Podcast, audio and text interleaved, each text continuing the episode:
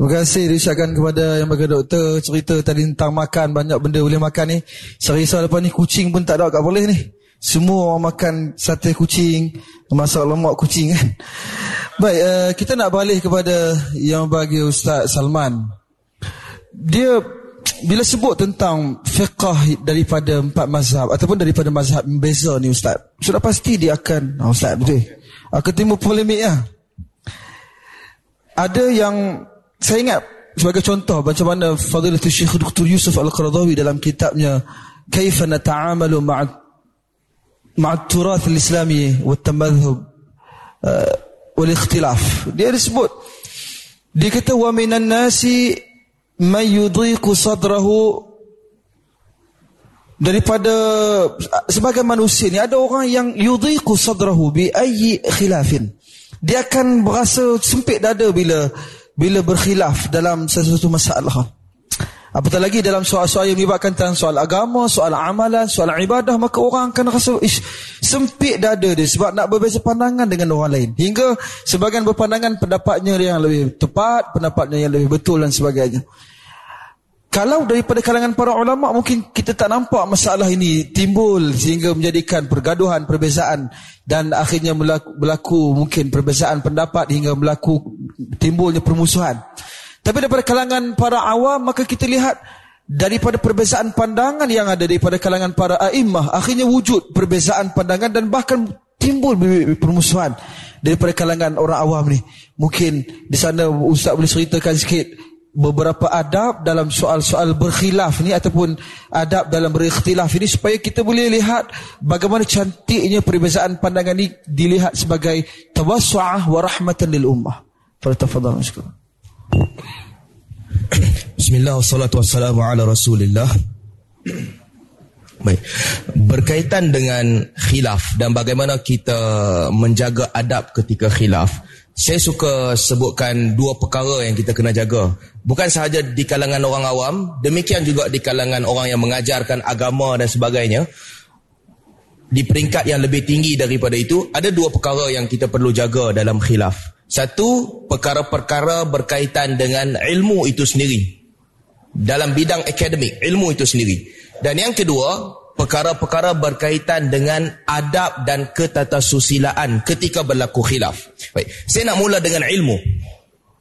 Ini mungkin bidang saya lah sebab saya mengajar uh, pelajar sekolah, pelajar universiti tentang debat. So, dalam ilmu itu sendiri, satu kesalahan yang paling besar yang manusia buat apabila mereka khilaf adalah perkataan ni. Tentu ingat perkataan ni.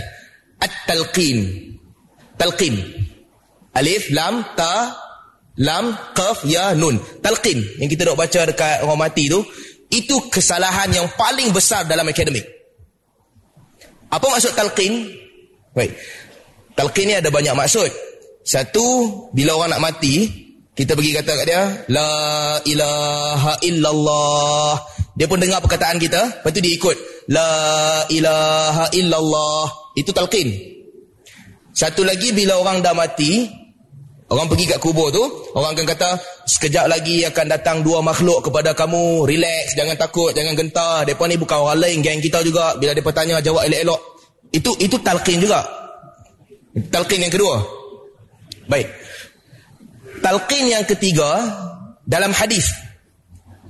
Ulama hadis yang dia ada buku hadis dan sebagainya, orang pergi masuk perkataan lain dalam buku tu. Orang pergi tambah nama rawi, orang pergi tambah perkataan ataupun ingatan dia bercampur aduk, dia pergi tambah benda lain, itu talqin juga. Ini talqin yang keempat yang saya nak cerita ni. Talqin yang keempat dalam khilaf. Talqin bererti kita bawa masuk sesuatu yang bukan daripada dia. Maksudnya orang tu tak cakap, tapi kita kata dia cakap. Itu talqin. Sebab tu bila orang nak mati, kita kata laqinu mautakum.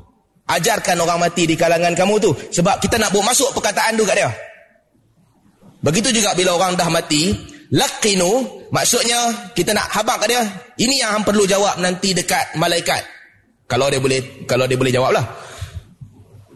Yang keempat yang saya nak sebut, kesalahan besar dalam dunia akademik ataupun dalam khilaf adalah melakukan satu benda yang dinamakan at-talqin wa taqawul. Kita buat masuk satu perkataan yang orang tu tak kata pun. Lalu kita hentam dia. Dia tak kata benda tu. Dia sebut benda lain, ada dekat-dekat lebih kurang sama. Kita kata dia kata benda lain. Itu talqin dan takawul. Daripada talqin dan takawul, dia akan membawa kita kepada jenayah kedua yang dalam critical thinking mereka namakan strawman fallacy.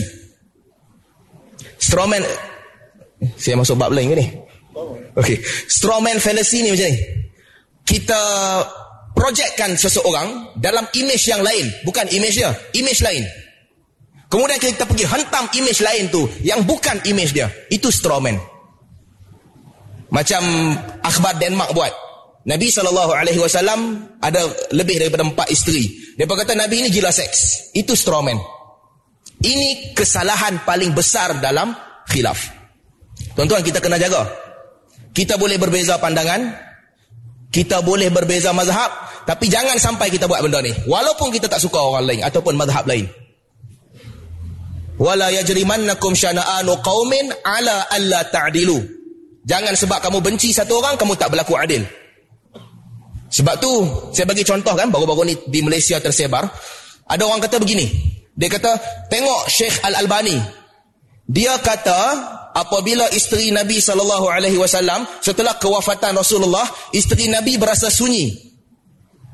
Lalu dia kata beginilah orang tu kata Al-Albani kata bila isteri Nabi berasa sunyi biarkan kalau mereka nak bermesra dengan lelaki lain. Wa'iyadzubillah. Perkataan yang cukup jahat. Dia kata Al-Albani sebut begitu.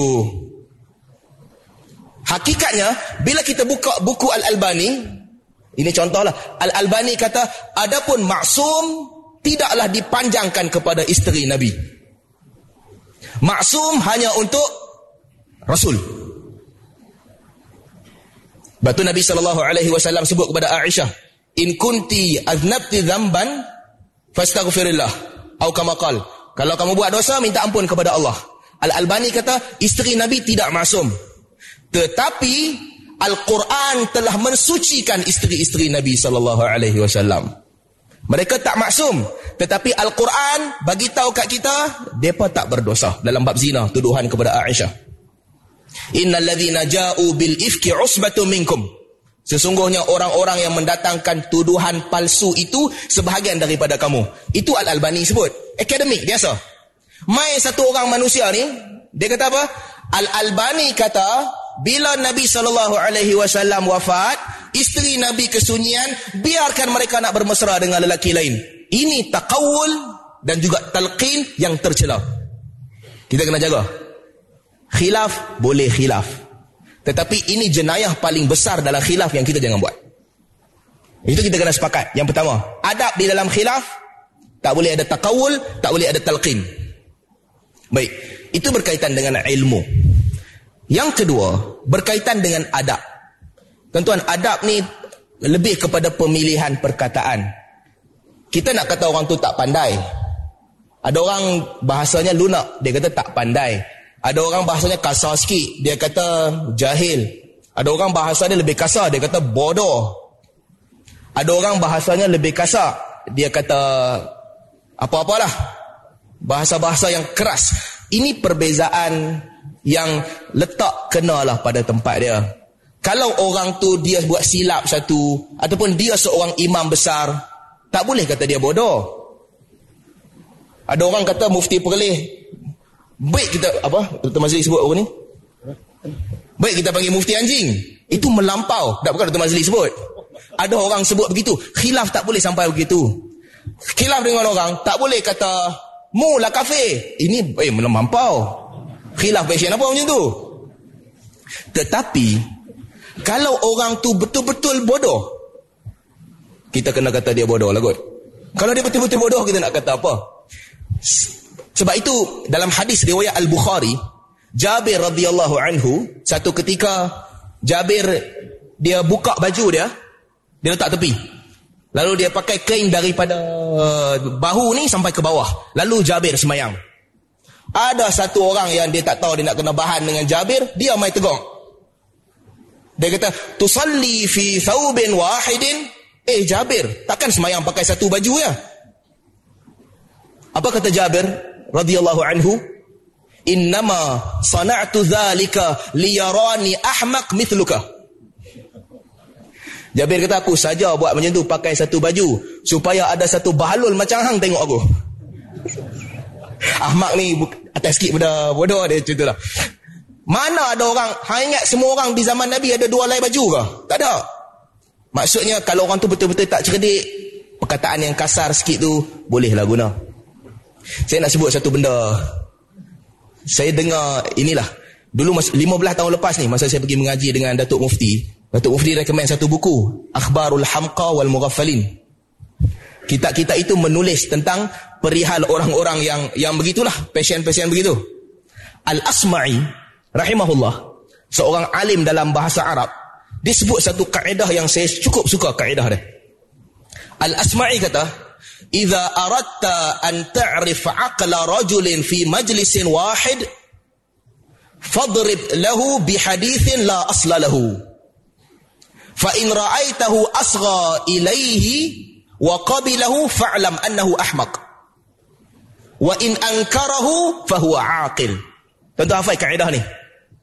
Kata al-asma'i kalau kamu ingin mengetahui akal seorang lelaki di dalam satu majlis sahaja maka lemparkanlah kepadanya satu perkataan yang tidak ada asal usul. Kalau kamu lihat dia macam seronok nak dengar dan dia menerima perkataan itu, maka ketahuilah dia ini adalah orang yang ahmak tadi yang kita gadah tu. Kalau dia mengingkari perkataan itu, dia ada akal. Jadi tuan-tuan kalau nak test orang, buat gitu. Kita jumpa siapa-siapa kan, kita bagi tahu, "Eh, hantar dah aku boleh pegang 7000 jin." Kalau dia kata kat kita, "Ya ke?" Ha, dia masuk kategori itulah. Kalau dia kata kat kita, "Hmm, merepek ah dia ni." Okey, dia dia okey. Bukan petua saya, petua Al-Asma'i rahimahullah. Baik. Itu berkaitan dengan pemilihan perkataan. Ha? Jangan terburu-buru pilih perkataan yang kasar, perkataan yang tak kena pada orang dan kita kena raikan budaya juga. Ha? Ada perkataan pada kita dengar macam jahat bila khilaf sebut begitu. Tapi pada orang lain mungkin biasa. Jadi kena raikan setempat. Baik itu kalau kita baca dalam hadis kan hadis Bukhari ataupun Muslim saya ingat saya apabila Safiyah radhiyallahu anha bagi tahu kat Nabi sallallahu alaihi wasallam aku belum tawaf wada' lagi. Tak macam mana nak keluar daripada Mekah? Apa Nabi kata? Aqra aqra halqa akra halqa pada pandangan Arab jahiliyah maksudnya alamak! Macam tu lah. Itu maksudnya. Tetapi di sudut bahasa akra halqa maksudnya mandullah engkau dan botaklah kepala engkau. Tapi itu bukan maksudnya. Yang dimaksudkan Allah macam tu. Alamak. Jadi bahasa ini dinilai berdasarkan situasi bila kita hidup dalam satu keadaan yang bahasa-bahasa tertentu para asatizah tak guna. Ulama tak guna. Kita tak boleh guna. Bahasa-bahasa jalanan di dalam memaki hamun orang, kita tak boleh guna. Itu berkaitan dengan adab dan tata susila apabila berlaku khilaf. Bila kita berbeza pandangan dengan orang lain. Dan sekalipun, bagaimana sekalipun kita berbeza pandangan dan sebagainya, itu tidak boleh membawa kepada maki hamun orang lain. Selagi mana orang itu akidahnya sama dengan kita. Tak boleh maki hamun dia. Ini penting. Dia tak cerdik, kita kata dia tak cerdik. Dia salah, kita kata dia salah. Kita tak boleh kata dia babi ke, anjing ke, khinzir ke, tak boleh. Sampai ke tahap tu tak boleh. Di dalam bab berkaitan dengan khilaf. Saya teringat dulu dalam kelas dengan Dr. Abu Lais dia ceritalah saja cerita uh, dia cerita orang Arab ni bila nak maki orang dia akan guna perkataan yang kasar dia akan kata himar keldai dia ceritakan itu budaya Arab yang maki orang dia keras himar Kemudian dia tanya, kamu Melayu dah apa? Kalau kamu maki orang, kamu kata apa? Kami kata, Ustaz, kami maki orang, kami tak kata himar. Kami kata babi. Dia kata lagi teruk. Bahasa kena jagalah. Ha, ini contoh. Itu kena dijaga. Saya nak tutup uh, yang terakhir ini dengan satu perkataan yang diungkapkan oleh Az-Zahabi rahimahullah. Az-Zahabi dia menyampaikan satu riwayat daripada uh, Abu Hasan Al-Asy'ari rahimahullah. Imam Abu Hasan Al-Asy'ari. Ketika dekat dengan detik kematian dia, Abu Hasan Al-Asy'ari kata, "Akhir perkataan aku, aku tidak mengkafirkan seorang pun di kalangan orang Islam. Seorang pun aku tak kafirkan." Kata Az-Zahabi. Kemudian kata Az-Zahabi, aku mendengar guru aku Ibnu Taimiyah menyebutkan benda yang sama. Seorang pun di kalangan ahli qiblah aku tidak kafirkan dia. Kerana Nabi wasallam beri jaminan sesiapa yang menjaga wuduknya dia muslim. Itu kata Ibnu Taimiyah. Kemudian kata Az-Zahabi ala dinihima atadayyan dan aku mengikut pegangan mereka berdua. Abdul Hasan Al-Asy'ari dan juga Ibnu Taimiyah. Jadi begitulah berkaitan dengan khilaf. Boleh berbeza yang pertama saya nak simpulkan, jangan sekali-kali ada at-taqawul wa talqin. Ha, ingat perkataan talqin. Jangan buat sekali-sekali.